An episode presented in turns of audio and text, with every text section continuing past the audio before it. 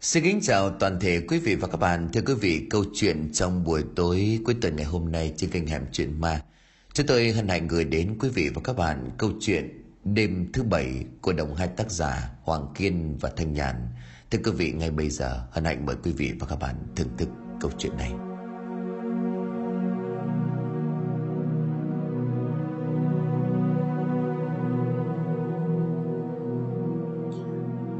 Trong căn phòng chỉ vòn vẹn 15 mét vuông Tôi ngồi đó suy nghĩ về việc có hay là không nhận lời bố về việc xin nghỉ tại công ty để trở về tiếp quản cơ người đổ sộ của ông.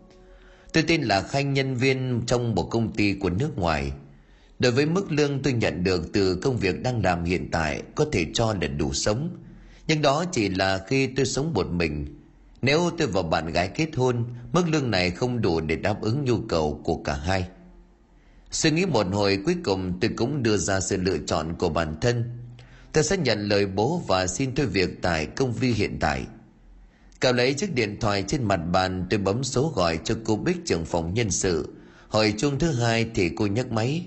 Cô nghe đây Khánh, cháu gọi cô có việc gì? Dạ, cháu có chuyện này muốn nói với cô, cháu muốn nghỉ việc.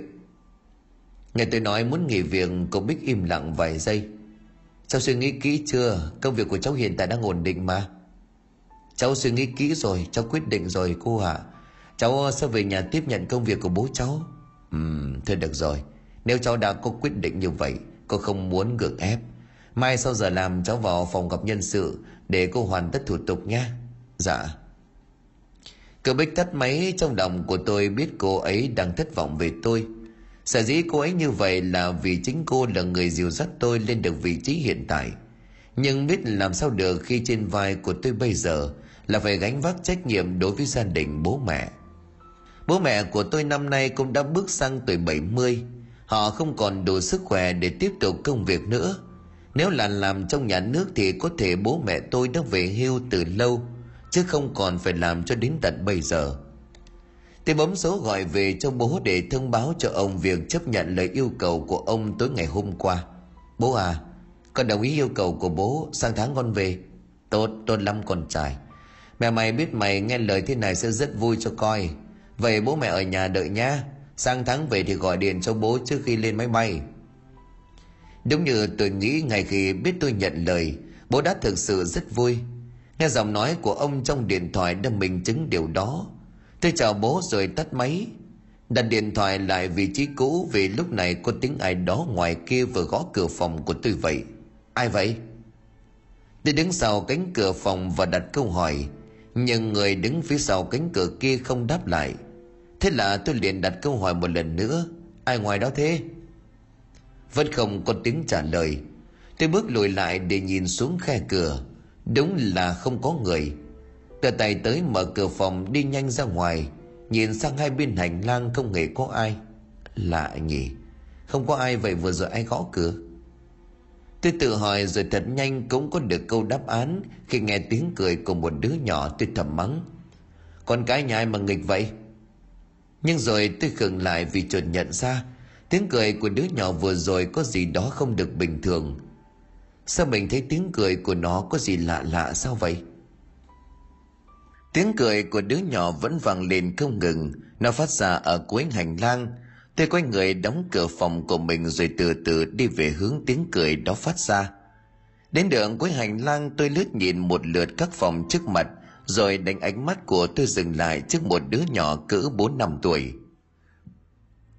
Nó đang đứng trước cửa phòng anh Thắng, nhận ra nó là bé Tú, con trai của một người cũng khá thân với tôi tại khu trọ này – Bất ngờ tôi thấy nó chỉ tay vào trong phòng Nụ cười trên mặt của nó vụt tắt Tôi đi nhanh tới ngồi xuống trước mặt thằng nhỏ Rồi đặt cho nó một câu hỏi. Tú, cháu làm gì ở ngoài này? Cháu lạnh lắm, không ai chơi với cháu. Chú có chơi cùng cháu không? Nếu được cháu sẽ không còn lạnh nữa. Cháu lạnh bố mẹ cháu đâu Sao không mở cửa cho cháu vào nhà? Hỏi đến đây thì tôi giật mình khi nghe thấy tiếng khóc của anh Thắng và vợ anh ấy trong phòng trọ. Tôi đứng dậy đập cửa rồi gọi lớn. Anh Thắng ơi, có chuyện gì vậy? Cánh cửa được người trong nhà mở ra, đứng trước mặt tôi là chị Quyên, vợ anh Thắng. Tôi thấy chị không tới mức hai mắt đỏ hoe. biết là có chuyện gì đó bất ổn tôi đi nhanh vào trong thì kinh hãi khi thấy bé tú nằm trên giường một mảnh vải trắng che đi gương mặt của bé anh thắng ngồi bên cạnh giường thấy tôi thì mếu máu nói, khanh à tú tú nó mất rồi em. Cái gì? Vừa rồi em còn tôi quay mặt nhìn ra ngoài cửa không còn thấy thằng bé đâu. Chạy hẳn ra ngoài kiểm tra cũng không thấy nó đâu cả. Không lẽ vừa rồi tôi thấy tú là thằng bé hiện hồn về.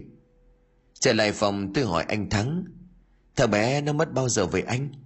Nó mất trưa nay anh mới đưa cháu từ bệnh viện về, giờ chờ xe đến là sẽ đưa thằng bé về dưới quê.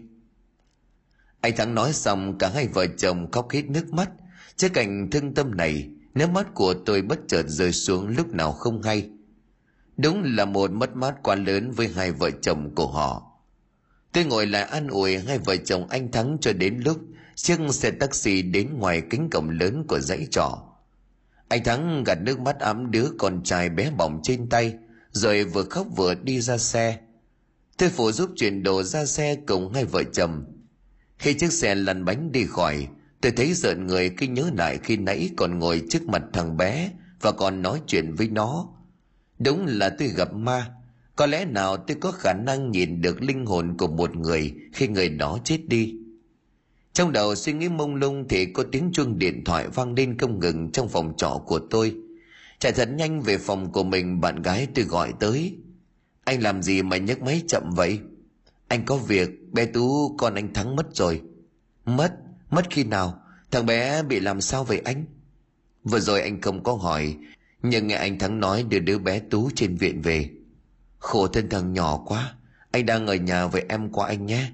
Ờ em qua đây tôi còn chưa kịp nói gì thủy đã tắt máy. Cô ấy lần nào cũng vậy. Không cho tôi kịp nói câu cuối trước khi tắt máy. Tôi sẽ mang việc mình mới gặp phải kể cho thủy nghe. Chắc hẳn cô ấy rất ngạc nhiên cho mà coi. Tôi đợi hơn 10 phút thì thủy đến nơi. Cô ấy đập cửa nghe thấy tôi đi tới mở cửa cho thủy vào nhà. Cô ấy đến đây mang theo một số vật dụng tối ngày hôm trước. Hai đứa cùng nhau chọn mua trong siêu thị em mang đến đến đây sao? Sao không để anh qua lấy? Có gì đâu, chỉ toàn là thứ linh tinh. Có nặng nhọc gì chứ? Tiện sang đây em mang qua cho anh. Thế anh trả lời bố chưa? Anh có về theo ý bố mẹ không? Có. Thùy nghe tôi nói thì sắc mặt buồn đi trông thấy, nhưng thật nhanh cô ấy lấy lại tinh thần. Không sao. Có khi nào rảnh anh vẫn có thể đến thăm em phải không? Đúng. Anh hứa thường xuyên đến thăm em thì nhớ ra việc bé tú liền hỏi, khoan đã, bé tú mất thật hả anh? Em có thấy anh thắng và chị quyên đưa thằng nhỏ về dưới quê. Em đến sớm hơn là được nhìn thằng bé lần cuối. Em thấy thương bé tú quá. Thủy, anh có chuyện muốn kể cho em nghe. Chuyện gì vậy? Tôi đợi cho thủy tập trung rồi mới bắt đầu mang sự việc kỳ lạ khi nãy, kể lại một lượt cho cô ấy nghe. Nghe xong diễn biến tôi vừa kể thì lắc đầu sắc mặt trở nên nghiêm túc. Không thể nào anh ạ à. anh có chắc chắn mình nhìn và nói chuyện với thằng tú không? Tôi gật đầu nói bằng giọng khẳng định. Anh chắc chắn là trước khi anh biết thằng bé mất, chính mắt của anh đã thấy nó đứng ở ngoài cửa. Anh còn đi đến ngồi trước mặt và hỏi nó nữa. Thằng bé còn đập cửa phòng anh, chứ nếu như nó không đập cửa anh cũng không biết thằng bé chết đột ngột như vậy. Thử nghe tôi nói xong, sắc mặt tỏ ra bất an thấy rõ. Cô ấy đứng im không nói gì. Nhưng xem ra trong đầu đang suy nghĩ gì đó mà tôi không đoán được. trời thủy kéo tay của tôi lại rồi hỏi. Anh đặt vé máy bay chưa à? Rồi em. Anh đặt vé lúc 9 giờ 30 tối xe bay. 8 giờ anh phải có mặt ở sân bay. Nhưng sao em lại hỏi như vậy? Đi theo em. Em muốn đưa anh đến gặp một người. Nói rồi Thủy kéo tay tôi rời khỏi nhà. Suốt cả quãng đường tôi rất tò mò không biết Thủy muốn gặp tôi là ai mà thần bí đến như vậy. Và rồi khi đến được một căn nhà nằm sâu trong một con ngõ ở phố Thụy Khuê, lúc này Thủy nhảy xuống xe rồi nói Đến rồi anh ạ, à, đây chính là nhà của bà ấy, người có thể giúp anh kiểm chứng khả năng. Kiểm chứng khả năng? Ý của em là sao? Không phải anh nói rằng nhìn thấy bé Tú trong khi thằng bé mất rồi sao? Vậy thì khả năng của anh rất đặc biệt Không phải ai cũng có thể nhìn thấy được hồn ma Em muốn anh gặp bà thầy này một lần xem sao. Nếu đúng là anh có thể nhìn thấy được những linh hồn, em nghĩ bà ấy có thể giúp anh. Tôi và Thùy đứng bên ngoài cửa chờ hơn 5 phút thì phía trong nhà có tiếng bước chân tới mỗi lúc một gần. Khi cánh cửa còn chưa được mở thì một giọng nói đàn bà cất lên. Cô cậu đến có việc gì vậy? Tôi chưa kịp lên tiếng thì Thủy mau mắn đáp lại. Dạ hai đứa con có chuyện cần thầy giúp cho. Là bạn trai của con anh ấy có thể nhìn thấy người âm. Nghe Thủy nói đến đây thì cánh cửa được mở ra. Đứng trước mặt của tôi lúc này là bà thầy. Trên gương mặt đã có quá nhiều nếp nhăn là một ánh mắt làm cho người đối diện phải nổi da gà tôi không dám nhìn thẳng vào ánh mắt đó của bà thầy bà thầy nhìn tôi một lượt từ trên xuống dưới rồi gật đầu thôi được, cơ cậu vào trong nhà đi theo sau, bà thầy vào trong nhà bên trong khá tối chỉ có một chút ánh sáng yếu ớt hắt xuống từ hai cái đèn trên ban, đừng bày đặt rất cổ quái tôi đứng lại kéo tay của thùy rồi hỏi, Sao bà thầy này lại có cái gì đó là lạ sao em? Lạ gì chứ? Anh mới đến đây lần đầu mà. Đương nhiên là sẽ thấy rồi lạ. Nhìn bà thầy ở bên ngoài khó tính như vậy. Thật ra bà ấy tốt lắm. Mỗi lần mà mẹ em tới đây, có chuyện gì bà ấy đều giúp được. Anh đừng lo lắng quá, nhất định bà ấy sẽ giúp được anh thôi. Nghe Thủy nói đến đây trong lòng của tôi cũng yên tâm đi phần nào. Bà thầy chỉ tay nói tôi và thủy ngồi xuống một chiếc chiếu cói được trải dưới sàn nhà. Chính giữa có đặt một chiếc bàn nhỏ và bên trên có một chiếc chuông nhỏ. Bà thầy ngồi xuống vị trí đối diện của hai đứa tôi. Sau lưng của bà thầy là góc tối nhất của căn phòng. Bất chợt thì bà thầy đưa lên lấy một cái chuông nhỏ rồi lắc nhẹ ba lần. Bất ngờ xảy ra, tôi nghe có tiếng người kêu đau đầu ở khắp mọi nơi vọng về Bà thầy thấy sắc mặt của tôi như vậy thì đặt lại chiếc chuông nhỏ kia về vị trí cũ rồi hỏi. Nghe thấy gì không? Dạ có. Nói rõ cho ta biết cậu nghe thấy gì. Là tiếng người, rất nhiều người kêu đau đớn, có phải những người đó đều làm... Bà thầy gật đầu rồi nói tiếp. Đúng như cậu đang nghĩ, họ đều là những linh hồn không thể đầu thai. Họ luôn ở xung quanh căn nhà này, khi nãy đứng sau cánh cửa tôi có quan sát sắc mặt của cậu Có phải cậu đã nhìn thấy họ rồi đúng không? Tôi nhớ lại lúc đến nhà thầy Do lúc đó tôi cũng không để ý Cho nên giờ nghe bà thầy hỏi mới nổi ra gà từng đợt thì ra những người tôi thấy đi lại, Rồi ngồi xung quanh căn nhà của bà thầy đều là ma. Họ không phải là người như lúc đầu nhìn thấy tôi đã nghĩ. Thủy lên tiếng hỏi bà thầy Thầy à Vậy bạn trai con anh ấy có thể nhìn thấy được các linh hồn, Vậy có sao không à Bà thầy mỉm cười mà nói, Việc nhìn thấy được các linh hồn là do cậu ấy từng đặt chân vào tử địa một lần, Sau đó thoát được ra ngoài. Phải rằng cậu đây từng bị tai nạn Khiến bản thân tưởng như chết rồi có đúng không Tôi nghe bà thầy nói tới việc bản thân từng gặp chuyện liền hết sức ngạc nhiên Đó là việc xảy ra hơn một năm trước Ngày hôm đó tôi bị một chiếc ô tô đi ngược chiều đâm phải. Vết thương khá nặng, ngỡ ngàng không thể qua khỏi. Vậy mà một phép màu nào đó đưa tôi từ cõi chết trở về. Dạ, chứ con từng bị tai nạn nhưng không sao biết. Nhưng sao thầy biết được? Tôi biết chuyện đó chứ. Thật ra thì không có, có phải từ lần đó cậu thường xuyên nghe thấy những âm thanh kỳ lạ như là tiếng cười tiếng nói chuyện của nhiều người xung quanh nhưng lại không biết được chính xác họ ở đâu. Quả thật bà thầy làm cho tôi khá là bất ngờ. Đúng như lời của bà thầy nói từ sau khi bị tai nạn cuộc sống của tôi có nhiều xáo trộn. Đặc biệt như việc nghe thấy những âm thanh tiếng động kỳ lạ như tiếng cười của trẻ con tiếng riêng rỉ đau đớn của một người đàn ông. Nhưng lần đó tôi có nghĩ rằng họ đã chết cho đến bây giờ. Khi tôi ngồi nghe bà thầy nói, tôi mới thực sự nhận ra bản thân có thể nghe thấy được người âm. Họ vẫn tồn tại xung quanh mình. Dạ đúng rồi thưa thầy. Giờ con phải làm sao à tôi và thùy ngồi im lặng chờ đợi bà thầy trả lời.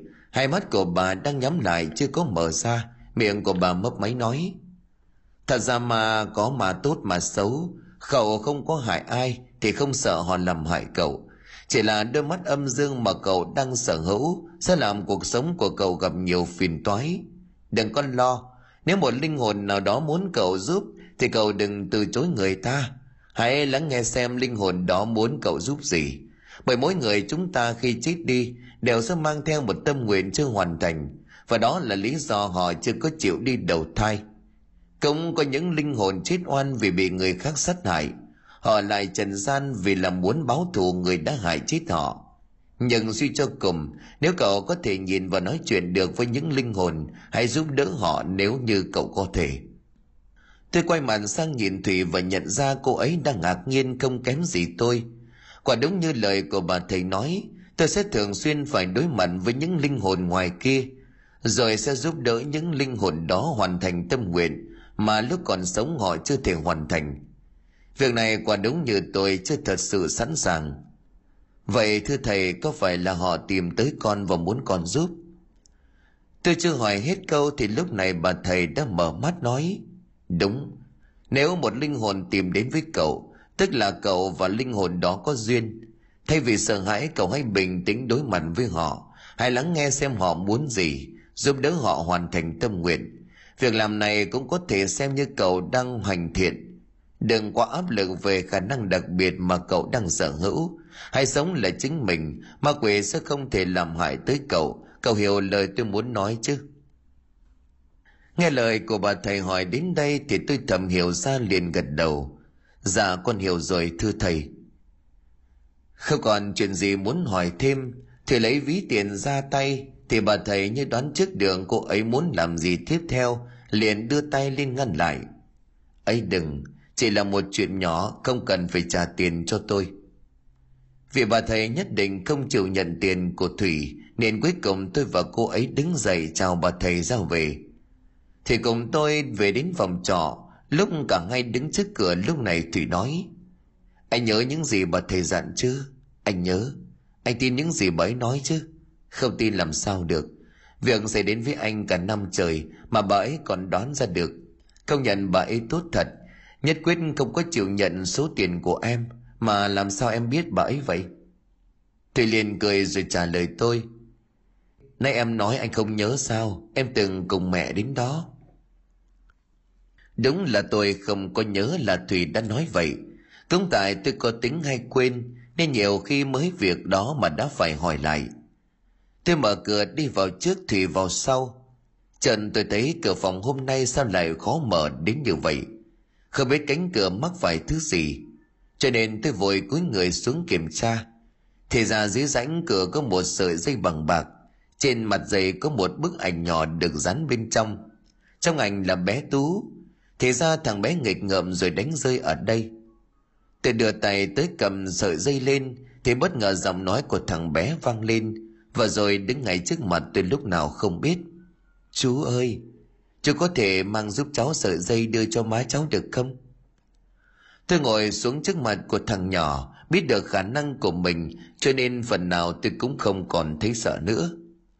Có phải là chú giúp mang sợi dây đưa về cho mẹ, cháu mới có thể yên tâm đi đầu thai?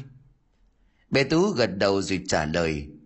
Cháu tìm mãi không thấy, thật hay là chú tìm thấy nó chú mang giúp cháu về đưa tận tay cho má, cháu cảm ơn chú bé tú nói đến đây thì đột ngột biến mất trước mặt của tôi, không còn thấy thằng bé đâu nữa. Lúc này tôi đứng dậy, đưa mắt nhìn hai bên, nhưng đúng như tôi nghĩ, thằng bé đã không còn ở đây. Tôi có thể cảm nhận được. Thì ra bé tú chưa thể đi đầu thai là vì sợi dây chuyền. Tôi nghĩ sợi dây này quan trọng với nó. Có chuyện gì với anh vậy? Thì đi tới chỗ tôi rồi tò mò hỏi, quay mặt nhìn lại cô ấy, tôi liền nói à không có gì đâu. Anh đang cầm trên tay cái gì thế? Là dây chuyền bạc đúng không? Đưa cho em coi nào. Tôi đưa sợi dây cho thủy xem, cô ấy quan sát một lúc rồi đưa lại cho tôi. Anh giữ đi. Trước khi lên máy bay anh có kịp thì mang sợi dây qua cho mẹ thằng bé. Tôi gật đầu vì nghe thủy nói hợp lý từ giờ tới lúc lên máy bay vẫn còn nhiều thời gian, tôi liền nói, được, vậy anh đưa em về nhà rồi đến nhà anh thắng một chuyến, gửi lại sợi dây cho mẹ bé tú. Anh cũng muốn nhìn mặt thằng bé lần cuối trước khi anh đi. Thùy liền xua tay nói Thôi không cần đâu anh, Em tự về được mà, Anh cứ đến nhà anh chị ấy đi. Lúc nào tới sân bay thì nhắn tin để em yên tâm. Trước khi lên máy bay, anh sẽ nhắn cho em. Thì ông môn từ biệt tôi rồi rời đi. Tôi kiểm tra lại một lượt đồ đạc cần mang theo, Rồi cũng chuyển xuống xe ô tô. Chìa khóa phòng tôi gửi lại cho bác chủ. Sống ở đây nhiều năm cho nên tình cảm giữa hai bác cháu cũng tốt. Biết tôi đi bác chủ liền nói Bà quý mày như con vậy đó cháu à Giờ mày đi bác chỉ mong sao cuộc sống sắp tới luôn thuận lợi. Rồi sớm tìm được một cô vợ tử tế để cưới làm vợ. Mày có số của bác rồi, Lúc nào rảnh thì gọi điện cho bác nha Dạ nhất định lúc nào rảnh cháu sẽ gọi điện hỏi thăm bác Bác ở lại giữ sức khỏe, cháu phải đi rồi trên đường đến nhà bé Tú, tôi gọi điện báo với chị Bích rằng sẽ nghỉ ngay trong ngày hôm nay. Chị Bích không có nói gì nhiều và đồng ý quyết định của tôi. Hai chị em nói chuyện một lúc rồi tôi chào tạm biệt chị. Tôi tắt máy để tập trung lái xe. Đến nhà anh Thắng từ bên ngoài tôi đã nghe thì tiếng khóc thương tâm của gia đình anh. Thật là buồn làm sao. Đến chính tôi cũng không cầm được nước mắt. Người nhà anh Thắng thấy tôi đi vào thì đều cúi đầu chào khách. Tôi đến ngồi bên cạnh bé Tú rồi nhẹ nhàng lấy dây bạc đeo lại vào cổ của thằng nhỏ. Ở lại hơn 3 giờ đồng hồ tôi mới cùng anh Thắng ra chỗ đậu xe. Tôi nói anh Thắng nghe việc tôi thấy bé Tú hiện về, rồi việc thằng bé hiện về nói tôi mang dây chuyền bạc đưa về nhà cho gia đình. Tôi không biết anh Thắng nghe lời tôi kể xong có suy nghĩ thế nào. Nhưng ngày khi tôi vừa nói dứt lời anh ấy đã khóc. Khóc cho đứa con trai anh luôn cưng chiều Tôi hiểu cảm xúc của anh, mất đi đứa con thì còn gì đau đớn hơn nữa. Tôi ngập ngừng chưa có muốn mở cửa xe thì anh Thắng nhanh tay mở cửa xe ô tô giúp tôi rồi anh nói Thôi em về đi. Gia đình của anh cảm ơn em đến chia buồn về chuyện không may xảy ra với Tú. Sau này có cơ hội gặp lại nhau, anh em mình vẫn sẽ là anh em tốt. Em về đó có khó khăn gì cứ điện thoại cho anh. Tôi biết anh Thắng từ những ngày chân ướt chân giáo lên thành phố học đại học, rồi bốn năm ra trường đi làm. Giờ đây tôi mới hiểu được tình nghĩa anh em nó thật quý giá. Anh yên tâm, nhất định là em sẽ còn về đây. Nhất định rồi, lúc nào em lên máy bay điện cho anh. Dạ. Tôi đánh xe ô tô rời khỏi nhà anh Thắng, điểm đến tiếp theo là siêu thị cách sân bay nội bài hơn 5 cây. Tôi đỗ xe xuống hầm rồi đến siêu thị mua một vài đồ làm quà. Chắc hẳn bố mẹ tôi thấy tôi về bất ngờ lắm. Vì đúng ra phải tháng sau tôi mới có thể về được. Đi lòng vòng chọn vài thứ mẹ và bố thích. Tôi chọn mua thêm một vài món ăn nhanh làm quà cho đám nhóc trong xóm. Không biết chúng nó còn nhớ tôi nữa không? Vì ngày bọn tôi đi bọn chúng còn quá nhỏ. Tiếng chuông điện thoại cắt ngang dòng suy nghĩ trong đầu của tôi – là Vương bản thân từ ngày còn học đại học. Hôm nay tôi nhờ nó đến sân bay để nhận lại chiếc ô tô này. Đây là chiếc xe bố mẹ tôi đã mua cho tôi ngày đầu tiên nhận chức trưởng phòng. Không biết là đến khi nào tôi mới có diềm ra Hà Nội, nên tôi để lại cho nó với giá phải chăng không quá đắt đỏ so với giá ngoài thị trường. Mày đến đâu rồi? ta đang ở sân bay. Nghe cái dòng hớn hở sắp có xe đi của Vương, làm tôi không nhịn được mà cười trả lời câu hỏi của nó. Ta đang ở siêu thị mua vài món đồ về làm quà. Mày đã mò lên đến sân bay rồi sao? Có mang theo bằng lái ô tô không? Không là lát lái xe về mà bị mấy chú giao thông đứng vẫy là mệt lắm. Sợ gì cứ lo xa, ta mang đầy đủ rồi. Mà mày gửi cho tao số tài khoản ngân hàng tao chuyển tiền cho mày. Gì mà gấp vậy? Mai chuyển cũng được có sao đâu. Không, Tính tao phải luôn vào ngay Chứ để mai tao thấy sao đấy Được Vậy để tao gửi số tài khoản ngân hàng cho Đợi một lát Bây giờ tao lên sân bay ngay đây Ok, nhanh lên, Còn ăn với tao một bữa chia tay, Chứ lần này mày về biết ngày nào mà gặp lại. Thôi bỏ mấy cái câu đó đi, Nghe nổi ra gà lắm. Thôi tao tắt máy nhé, Bây giờ bắt đầu xuống ngầm lấy ô tô rồi đi đây. Tôi lái xe đến sân bay Thì cậu bạn thân đứng chờ sẵn. Tôi thấy xe dừng lại sát bên lề đường. Cậu ta đi đến chỗ của tôi rồi nói, Bộ mày bò trên đường hả? Sao lâu dữ vậy? Tôi thấy đứng bên cạnh cậu ta là một cô gái. Nghĩ trong đầu là bạn gái của Vương Cho nên tôi ngại không có nói nhiều chỉ cúi đầu chào Cô gái cúi đầu chào lại tôi nhưng không thấy sắc mặt cô có gì đó không được bình thường. Tôi quay qua thì Vương nói với tôi. Đi chìa khóa của mày đây, chưa đến giờ lên máy bay đúng chứ? Đi ăn thôi, tao rất sành khu nội bài này để tao lái xe đưa mày đi ăn. Tôi theo lời của Vương liền lấy chìa khóa trong túi quần đưa cho cậu ta. Vương thích thú cầm chìa khóa rồi thật nhanh, mở cửa xe ngồi lên ghế lái. Tôi mở cửa xe phía sau để nhường ghế trên cho bạn gái của Vương. Thế cô ta cứ đứng ngoài xe không có nhìn vào trong tôi nói Này, mày cãi nhau với bạn gái hả? Sao không xin lỗi rồi mời người ta lên xe đi chứ? Trước câu hỏi của tôi Vương liền tròn xoe mắt rồi lại hỏi lại bằng giọng ngạc nhiên. Mày bảo sao? Tao cãi nhau với bạn gái bao giờ? Cô ấy đâu có ở đây mà xin lỗi rồi còn mời lên xe. Mày nghĩ cái gì trong đầu vậy? Trên thái độ của Vương tôi chỉ quay mặt ra ngoài cửa kính ô tô để chị cô gái đứng ngoài cho cậu ta thấy thì lạ thay. Cô gái đã biến đi đâu mất, không còn ở ngoài đó. Tôi mở cửa bước xe nhanh ra ngoài, hai mắt đảo xung quanh khắp lượt, nhưng không hề thấy bóng dáng cô gái đó đâu nữa. Quái lạ thật, mới rồi còn đứng đây cơ mà sao biến đi đâu mất. Vương liền thò đầu ra ngoài rồi nói, thôi vào trong xe đi ông tướng, đùa vậy đủ rồi, nhanh còn đi ăn cho kịp giờ. Không thấy cô gái đó đâu tôi bắt đầu thấy hoang mang bởi rõ ràng từ lúc đến đây bây giờ cô gái đó luôn đứng bên cạnh Vương cho tới lúc cậu ta lên ô tô. Không thể nào cậu ta không biết. Tôi chờ vào trong xe rồi đóng mạnh cửa xe lại. Vương, mày có ảnh của bạn gái của mày ở đây không? Vương khởi động xe nó cho xe lăn bánh ra đường rồi mới trả lời câu hỏi của tôi. Có mà làm gì? Đâu đưa đây tao xem nào. Mày nay bị sao vậy Tự dưng nói làm nhảm rồi còn đòi xem ảnh bạn gái tao Thì mày cứ đưa qua đây tao xem một lát có mất gì đâu Vương vẫn tập trung nhìn đường, Tay còn đang loay hoay, Lấy trong túi quần ra một cái ví Rồi đưa về phía mặt của tôi Đây, Mày tự mày thì mà xem đi trong ví ấy không có thời gian gì thêm Tôi nhanh tay đưa tay tới cầm lấy cái ví trên tay của Vương Mở ví ra xem thì không có quá khó để tìm thấy bức ảnh bạn gái và Vương chụp cùng nhau. Tôi giật này cả người hai mắt nhìn thẳng vào gương mặt của bạn gái, của thằng bạn rồi run giọng nói. Là cô ấy, đúng là cô ấy, không lẽ là cô ấy có chuyện rồi? Thấy thái độ của tôi thêm vào đó là những gì tôi nói làm cho nó tò mò hơn. Nó hỏi lại vì có thể những gì tôi nói chưa đủ lớn để nó có thể nghe thấy. Sao? Mày vừa nói cái gì chứ Nói lại cho tao nghe xem nào Nói gì thì nói to lên chứ Tôi kể lại sự việc lạ từ lúc tôi lên sân bay tới khi Vương cầm chìa khóa lên xe cho nó nghe. Nghe xong Vương gấp gáp nói, không thể nào, bạn gái của tao đang đi công tác. Tối hôm à, tao còn nói chuyện qua điện thoại với nó mà, còn nhắn tin nữa đó. Làm sao cô ấy có thể phân thân ra như mày nói được chứ? Tôi run ròng định nói ra suy nghĩ của mình, nhưng lại ngập ngừng không có nói. Vì nếu như không đúng như tôi nghĩ thì vương sẽ giận tôi vì nói những lời không may mắn về bạn gái của nó. Nào ngờ vương cho xe dừng lại bên đường nó mở cửa xe bước ra ngoài.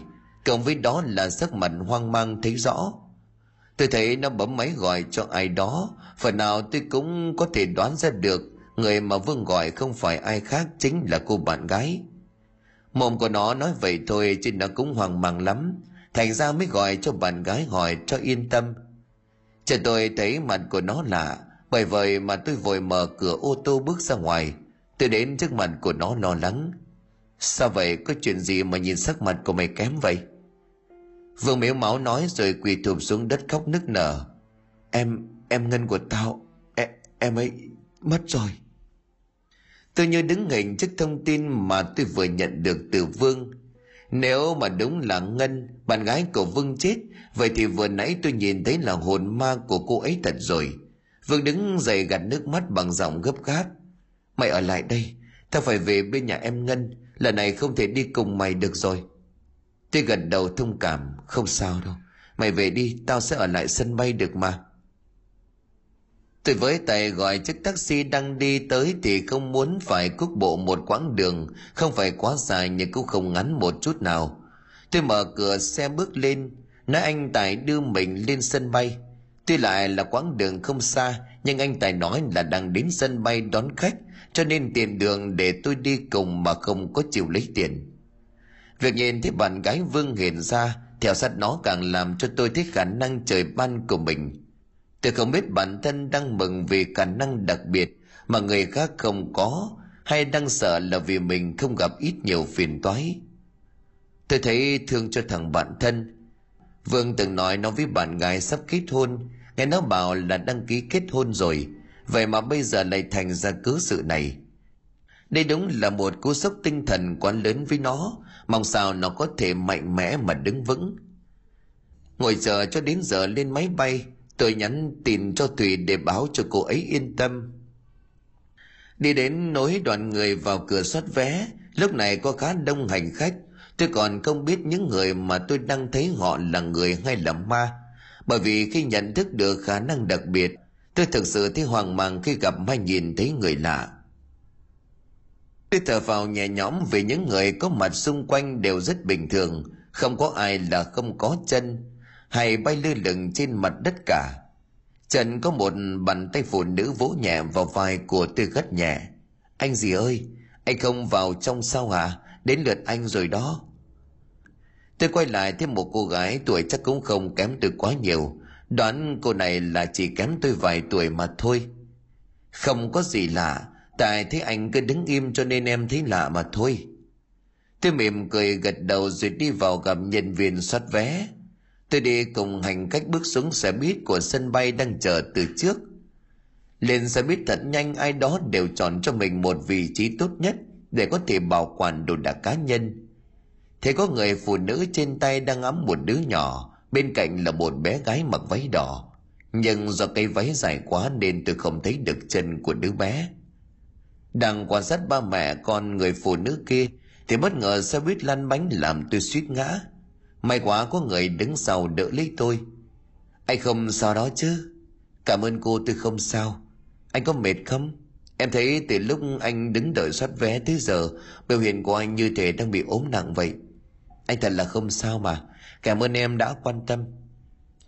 Cô gái im lặng không nói gì. Tôi quay sang nhìn ba mẹ con kia thì lạ quá. Không thấy cô bé mặc váy đỏ kia đâu nữa Con bé bỏ đi đâu mà tôi không thấy trên xe Chạy một bàn tay nhỏ lạnh như ngầm trong nước đá tủ lạnh Nó nhắm chặt lấy cổ tay của tôi Mở to mắt nhìn xuống Tôi kinh hài đến mức hét toán cả lên, làm cho hành khách đổ hết ánh nhìn tò mò về chỗ của tôi đứng. Dĩ nhiên là làm sao họ có thể nhìn thấy đường con bé giống như tôi. Vì nó là ma chứ nào phải là người. Chú có thể nhìn thấy cháu đúng không? Tôi khẽ gật đầu vì thấy con bé không có vẻ ngoài đáng sợ. Tôi ngồi xuống trước mặt con bé để đặt câu hỏi. Đó là mẹ của con phải không? Cậu bé gật đầu Dạ đó là mẹ con, Nhưng con ghét đứa nhỏ bà ấy đang ấm kia kìa Tôi nhìn theo hướng cô bé chị thì nhận ra Trên xe buýt hành khách đều đang chỉ trò bàn tán nói tôi Chắc hẳn họ nói tôi bị tâm thần hoặc là bị điên cho nên ngồi xuống nói chuyện một mình. Cũng đúng thôi, Họ đâu thể thích được hồn ma giống tôi. Tôi thấy đứa nhỏ người phụ nữ kia đang ấm bỗng nhiên gào lên khóc lớn, nhưng tôi lại không thấy bé gái mặc áo đỏ đứng trước mặt của tôi. Đúng lúc này xe buýt đến chỗ máy bay đang đậu, Chiếc xe tàn vào rồi dừng lại. Hai khách trên xe nối thành hàng lần lượt xuống xe. Tôi đứng sau người phụ nữ ấm đứa bé lúc này chưa ngừng khóc. Tôi liền hỏi chị ta Chị gì ơi Sao chị thấy đứa bé khóc quá trời vậy hay nó đói Vừa rồi em thấy con gái của chị nó đi cùng chị tới đây Người phụ nữ nghe tôi nói tới con gái thì mở to mắt ngạc nhiên hỏi. Anh nói gì? Con gái, tôi làm gì có con gái? Anh có bị hoa mắt không vậy? Đúng là anh bị điên. Nãy thấy anh ngồi xuống nói chuyện một mình đúng là điên mà. Nói rồi người phụ nữ ấy giận dữ một tay ấm đứa nhỏ, tay còn lại kéo hành lý bỏ xuống. Tôi đứng lại thì bị một bác từ đằng sau hối. Xuống đi chứ còn gì nữa cậu trai, bộ không nỡ rời khỏi đây hả? Tôi không trả lời câu hỏi của bác Tài mà chỉ cười trừ. Tôi bước xuống khỏi xe buýt và đi tới xếp hàng trên máy bay. Không quá khó để tìm được đúng số ghế của mình. Thật đáng tiếc là tôi không có ngồi gần hai mẹ con của họ. nhưng nếu cố gắng thuyết phục mà chị ta không nghe thì chỉ đành chịu tôi, chứ biết làm sao được. Nghĩ tới cô bé đó chắc hẳn là do chị ta phá thai, cho nên cô bé mới đeo bám và thù ghét bé trai kia. Tôi mong sao bé gái đó sớm được siêu thoát, nhưng lại muốn chị gái kia sớm biết được sự hiện diện của con bé để có cách giải quyết hợp tình hợp lý.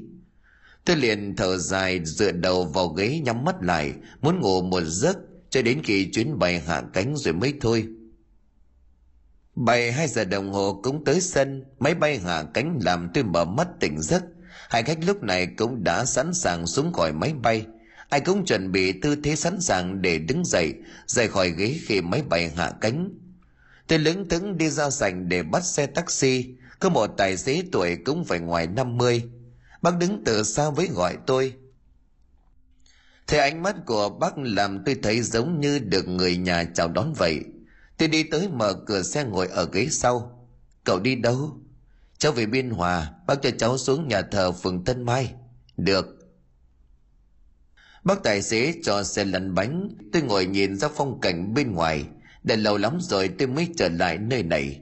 Phong cảnh và con người nơi đây vẫn vậy, không khí thật là dễ chịu không còn có những buổi chiều tắt đường kéo dài hàng cây số như ở thành phố xe cổ tuy có đông nhưng vẫn có thể dễ dàng di chuyển. Cậu trai cậu sống ở đây từ nhỏ sao? Dạ sao bác biết? Tuy là dòng của cậu đã thay đổi nhưng giống dân bản địa cùng ánh mắt của cậu đã nói lên điều tôi suy nghĩ là đúng. Cậu về nhà lần này chắc chắn sẽ ở luôn chứ. Biên hòa giờ đổi thay lắm rồi không giống như là trước đây đâu. Phải bác nói đúng, cháu thật không ngờ tới được thành phố giờ đẹp và phát triển quá.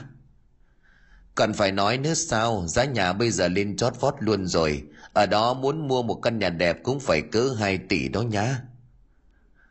Bác Tài khá là vui tính, tôi và bác ấy nói chuyện như vậy cho đến khi đến nhà thờ Tân Mai.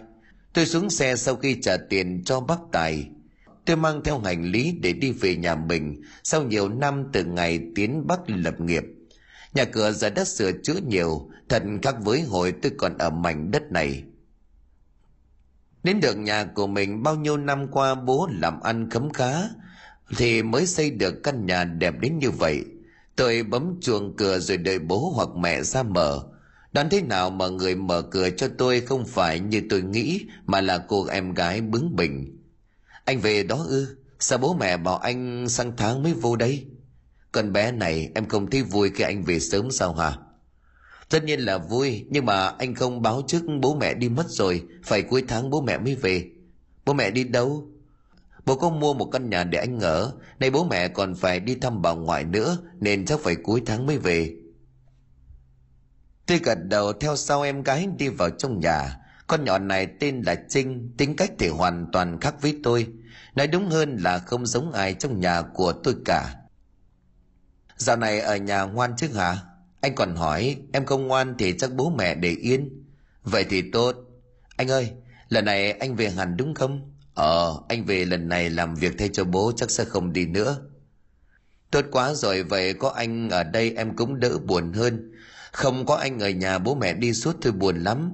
À mà anh à, bố nói sẽ để anh em mình dọn ra căn nhà mới mua ở đó anh đẹp lắm. Tôi uống hết cốc nước nữa rồi Tôi uống hết một nửa cốc nước mát rồi hỏi con em gái. Sao? Bố mẹ nói vậy hả? Mà em đã tới xem nhà mới chưa mà biết là đẹp. Em tới xem rồi thật là đẹp lắm. Anh có muốn tới đó xem không? Em có chìa khóa luôn hả? Dạ em có chìa khóa đây. Nay em mới quạt đó coi thợ cho bố mà. Thấy thời gian còn nhiều, bố mẹ lại vắng nhà cho nên tôi liền rủ con bé. Vậy đưa anh tới đó xem thế nào. Trinh đồng ý đưa tôi đi ngay con bé mừng tới mức nhìn nó không khác gì một hướng dẫn viên du lịch. Hai anh em rời khỏi nhà đến căn nhà bố mới mua. Căn nhà nằm ở một địa thế khá đẹp gần bệnh viện, nhà thờ và chợ. Trường hầm cũng không quá xa, chắc hẳn giá của nó không hề thấp. Đến rồi đó anh, chính là căn nhà này. Em mở khóa để anh vào tham quan nhé. Sắp tới đây chính là nơi anh em mình sẽ ở đó. Ngay khi đặt chân vào nhà tôi thấy không khí trong nhà lạnh đến mức toàn thân của tôi khẽ run lên. Một cảm giác lạ bao trùm lấy toàn bộ trí óc của tôi. Anh làm sao vậy? Này nhà bố mẹ mua lại của ai vậy em biết không? Biết chứ, của bác Hải bán lại cho bố, giá còn rất rẻ. Người đàn ông tên Hải mà Trinh vừa nhắc tới làm tôi thấy ớn lạnh. Ông ta là một tên côn đồ không ít lần ra tù vào khám, tiền án tiền sự ông nhiều đến mức hệ cứ nhắc đến ông ta ai cũng biết. Ông ta vẫn làm nghề bảo kê sao?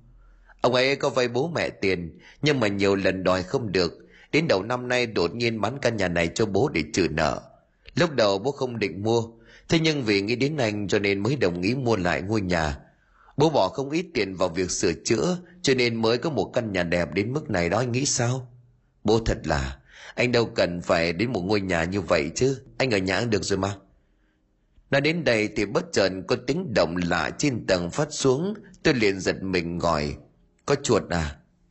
Trinh nhìn về hướng cầu thang mà nói, làm gì có đâu, lúc sáng em có tới coi thợ làm mà, cửa sổ và cửa ban công các kiểu em đều đóng kín cả rồi lấy đâu ra chuột. Tôi nghe con bé nói là cửa sổ trong nhà đều được đóng kín, cửa nhà cũng vậy, thế thì lấy đâu ra chuột? Tôi nhìn về hướng cầu thang mà cảm giác như trong ngôi nhà này có gì đó rất lạ. Nhưng lại không thể diễn tả được bằng lời thế nào cho đúng. Đành lên trên tầng xem thế nào. Anh có đói không? Em làm gì cho anh ăn nhé. Ờ cũng đói rồi. Mà ở đây làm gì có bếp mà nấu. Hay thôi lên mạng đặt đồ ăn người ta mang đến cho nhanh. Vậy cũng được.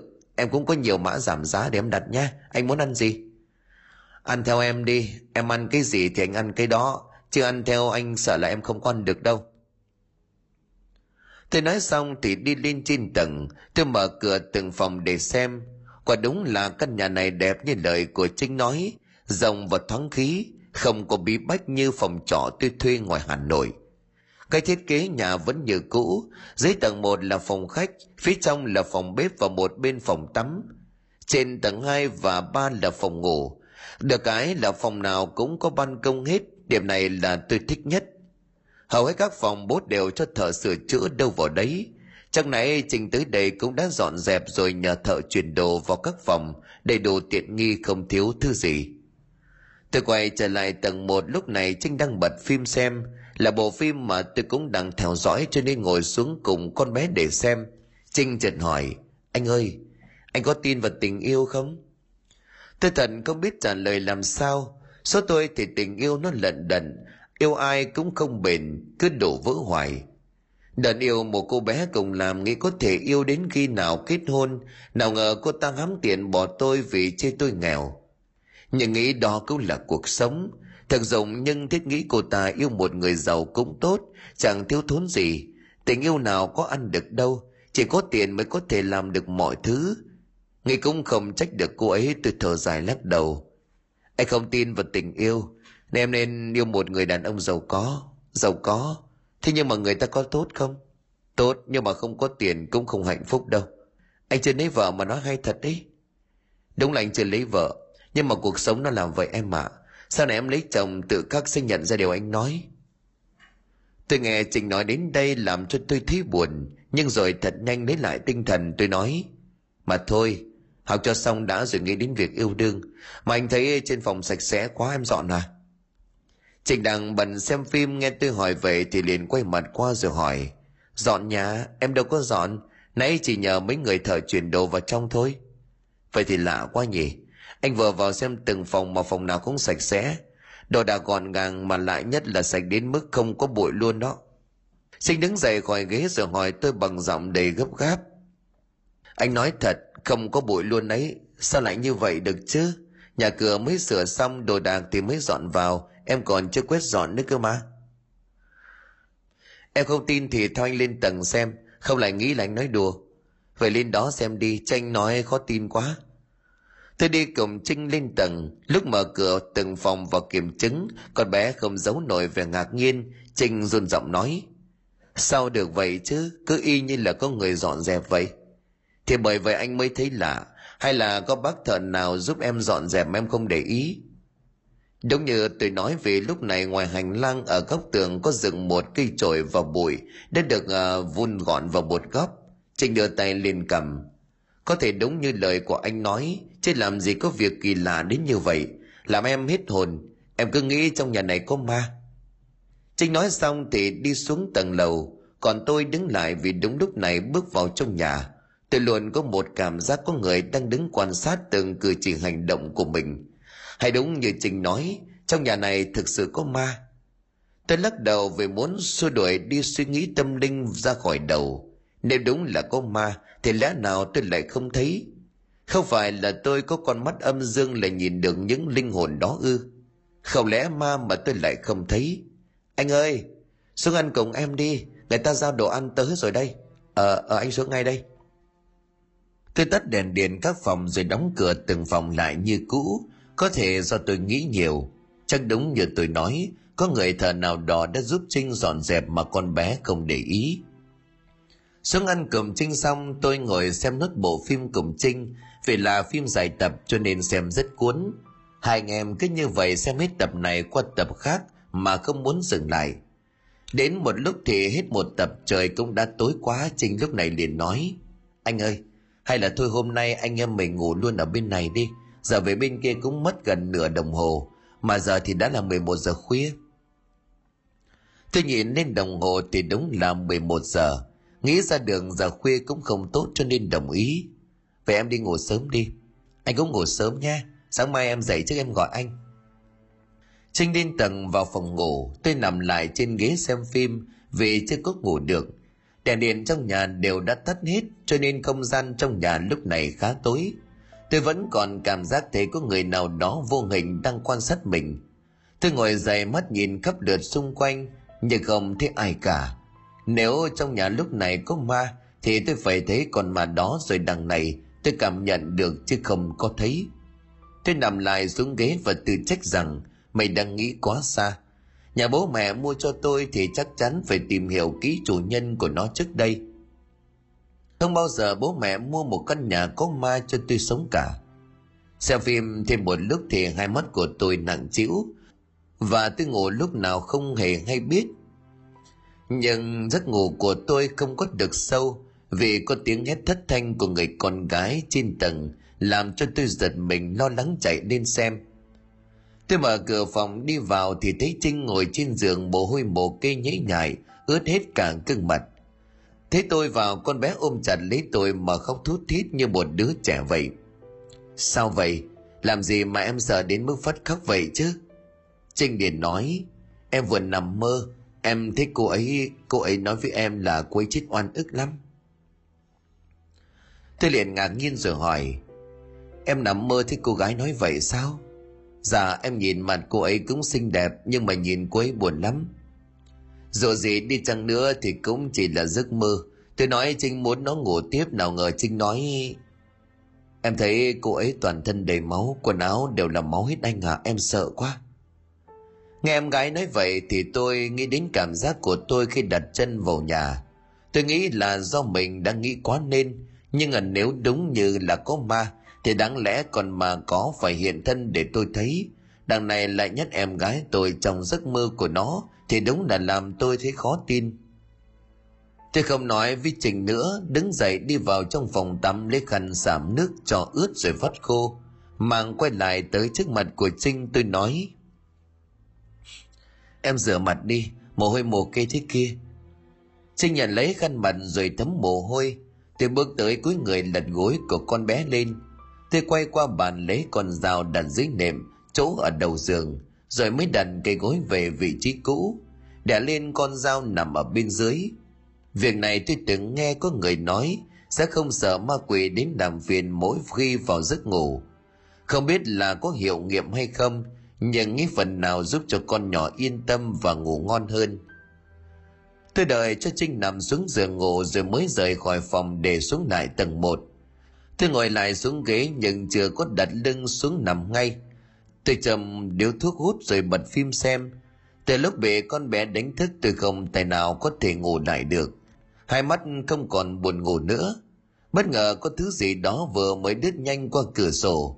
Tôi giận mình khi nhận ra đó là một cô gái. Tôi đang rất tỉnh táo, không thể cho rằng vừa rồi là tôi hoa mắt nhìn nhầm.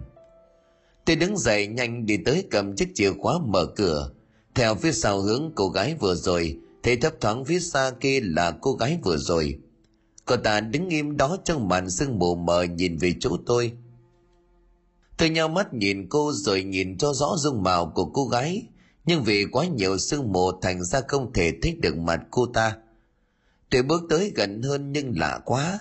Tôi càng đi đến gần thì cảm giác cô gái kia đang ở xa tôi vậy. Để mãi cô không tới được chỗ cô ấy, khoảng cách giữa tôi và cô gái đó vẫn yên nguyên như lúc đầu.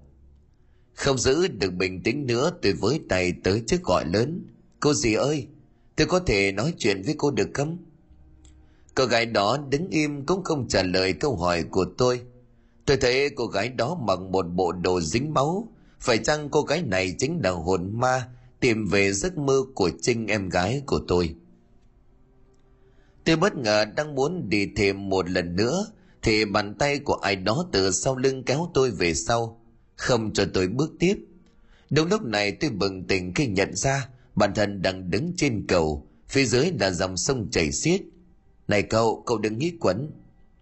Tôi hoảng quá vì vừa rồi cô gái kia đã dẫn tôi đến đây. Là là đi cả một quãng đường từ nhà đến đây xa là vậy, tôi vẫn không hề nhận ra. Người vừa cứu tôi là một ông chú tuổi ngoài 50 nhìn khuôn mặt quen nhưng tôi chưa thể nhớ ra là đã gặp ở đâu Tôi chưa kịp nói lời cảm ơn thì ông chú nói. Tôi thấy cậu đi trên đường mà gọi thế nào cậu không trả lời. Thế lạ quá nên là tôi mới dừng xe lại, chạy vội giữ cậu lại, chứ nếu không chắc cậu nhảy rồi. Dạ, cảm ơn chú. May là vừa rồi có chú, nếu không trong ngã xuống đó chết đuối rồi đó. Ông chú lấy ra một điếu thuốc châm lửa hút rồi nói.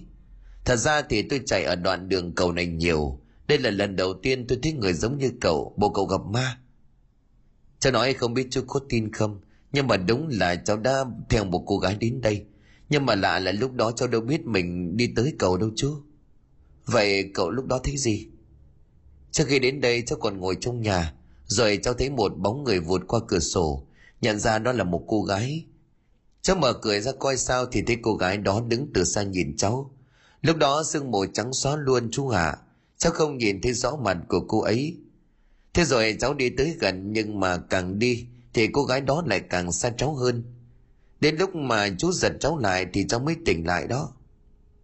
Ông chú ném đầu lọc thuốc lá xuống sông Đồng Nai rồi ngồi xuống bên cạnh tôi nói. Vậy là cậu bị ma bắt tới đây rồi. Mà dắt, cháu cũng đang có suy nghĩ này nhưng mà tại sao quấy lại muốn cháu chết vậy chứ? Ông chú lúc này liền nói thêm. Chứ hẳn là muốn cậu chết có thể là cô ấy muốn cậu thế gì đó thì sao? Thật ra thì lúc trước khi kéo cậu lại thì cậu cũng chưa cố ý định sẽ nhảy xuống. Tại tôi thấy cậu đêm hôm mò ra đứng ở đây. Cậu sợ nhảy cho nên là tôi mới kéo cậu lại. Tôi nghĩ nếu cô gái kia xuất hiện trong giấc mơ của Trinh rồi thì hiện về dắt tôi ra đây. Tôi nghĩ không lẽ cô gái này gặp nạn tại nơi đây nên muốn đưa tôi tới đây. Chú à, có phải chú nói là thường xuyên đi đoạn đường này? Đúng vậy, chú ngày nào chẳng lái xe qua đây? Trước đây có vụ tự sát nào xảy ra ở đây không chú? Ông chú cứ nhớ lại một lúc rồi bảo Cậu còn hỏi Thì cô gái cậu mới kể là dắt cậu tới đây. Tôi vẫn còn nhớ rõ lắm chưa có quên. Ngày đó lúc mà người ta phát hiện thấy cái xác cô ta thì đã phân hủy. Phải khó khăn lắm cảnh sát mới xác minh được danh tính của cô ta. Người nhà kéo đến nhận xác khóc thương tâm lắm. Sau đó thì báo đại đang đập bị giết, rồi cái xác bị tên hung thủ mang vứt xuống dưới sông, đúng cái chỗ mà cậu vừa đứng khi nãy. Tôi thấy giận người khi nghe ông chú nói đến đây, nhưng rõ ràng là cô gái đó xuất hiện ở căn nhà bố tôi mới mua. Không lẽ đó là nhà cô ta sống trước đây?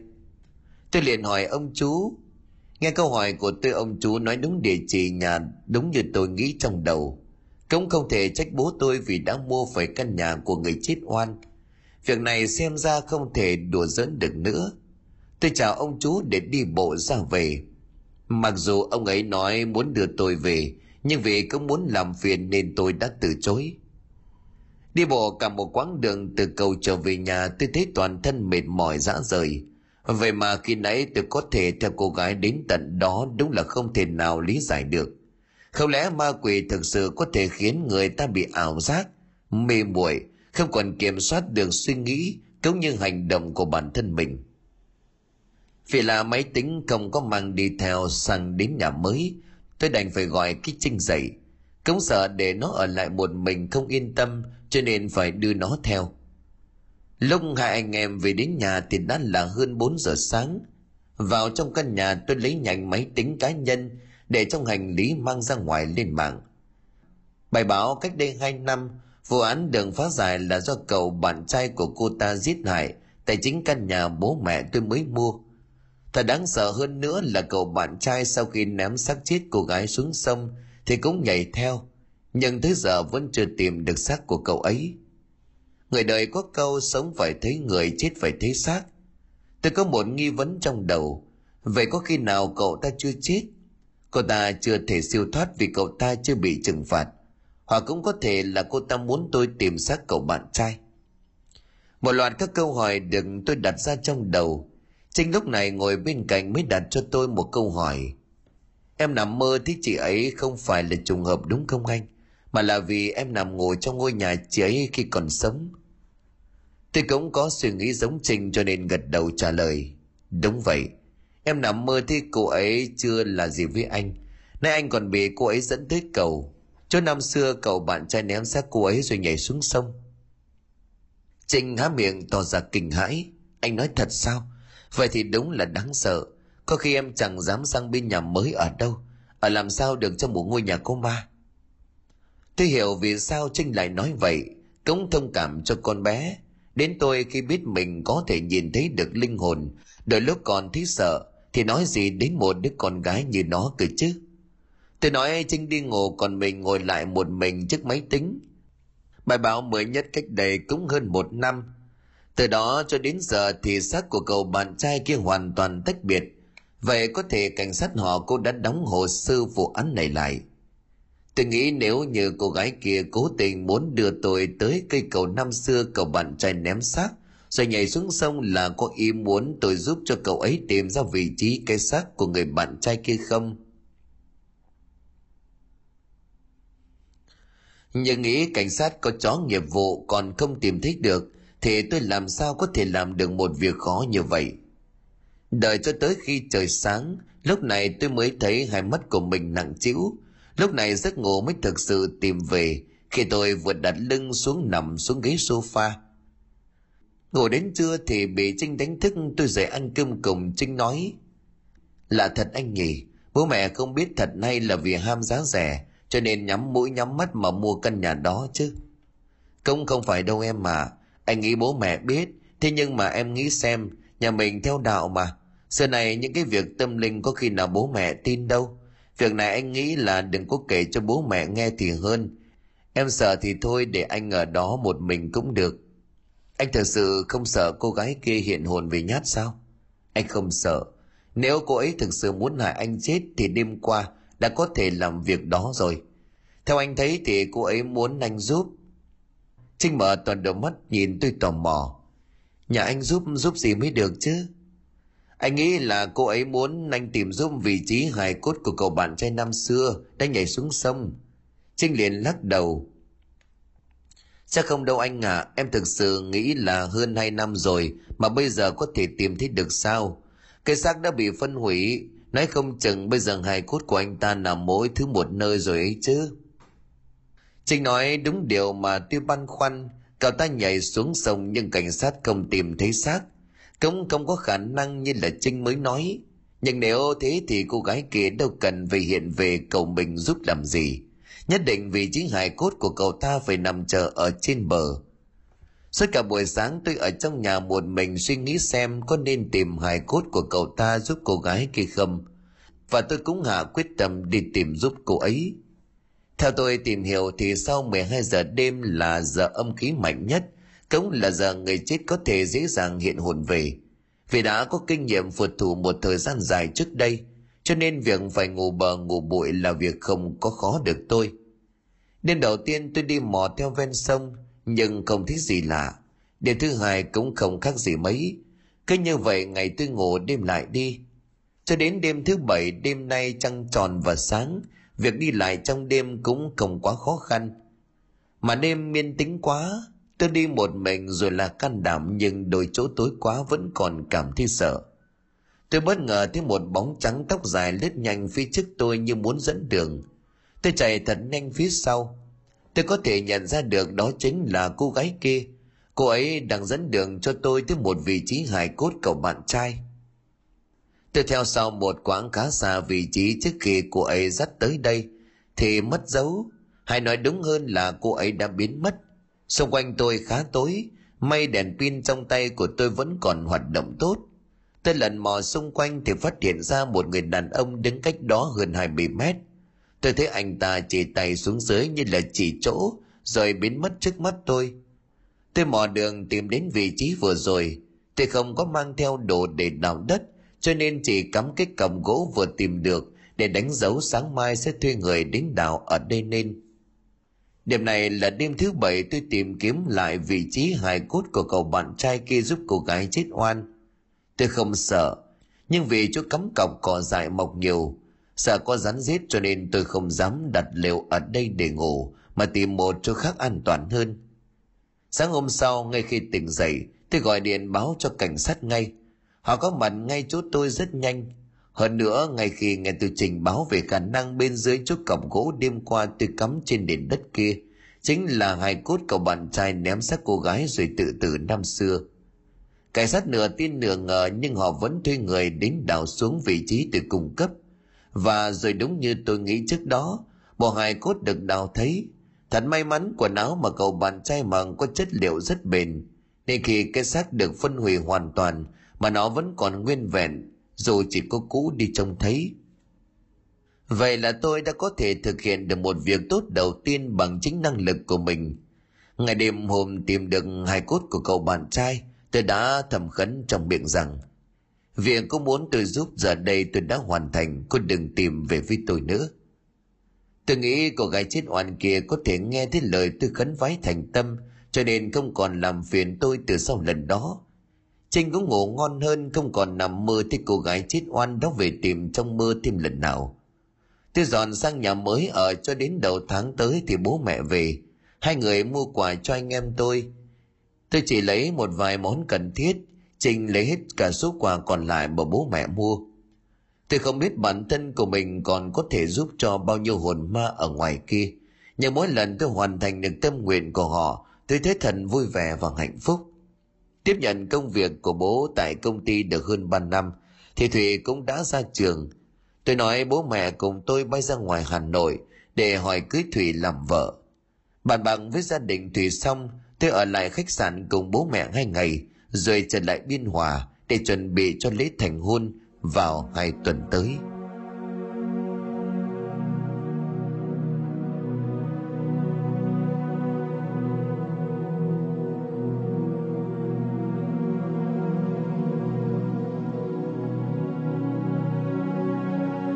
Xin cảm ơn quý khán thính giả đã chú ý đón nghe. Xin kính chào, tạm biệt quý vị và xin hẹn gặp lại quý vị và các bạn trong những câu chuyện tiếp theo.